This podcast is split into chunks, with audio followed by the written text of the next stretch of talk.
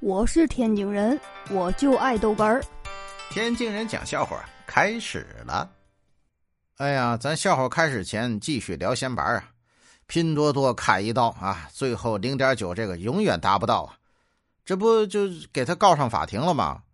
拼多多回应了，说我们不是说造假，我们这零点九能达到，他因为那个页面太短了，我们零点九后面还有数字呢，几位？六位？是多少？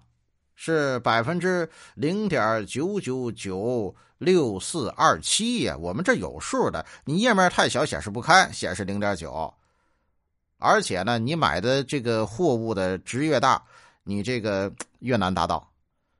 所以呢，你拉一个橙子进来，他都没戏。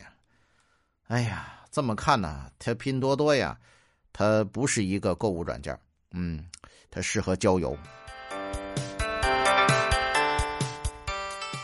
说是这个农夫的斧头啊掉进河里了，这个河神呢为了奖励他诚实，就给了他一把金斧头，一把银斧头。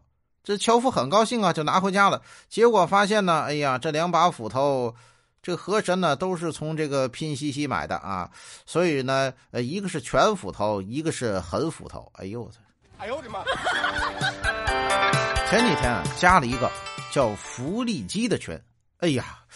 充满期待呀，等着福利照，福利机嘛，肯定得有福利照啊！哎，终于啊发了一个链接，结果点进去一看呢，好嘛，是拼夕夕的。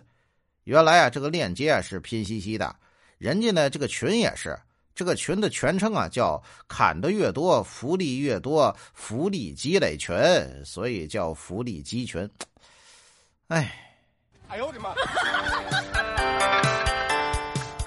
怎么判断一个人是不是向生活低了头呢？那你就看看他有没有给你发那个拼夕夕的链接了。哎呦我的妈！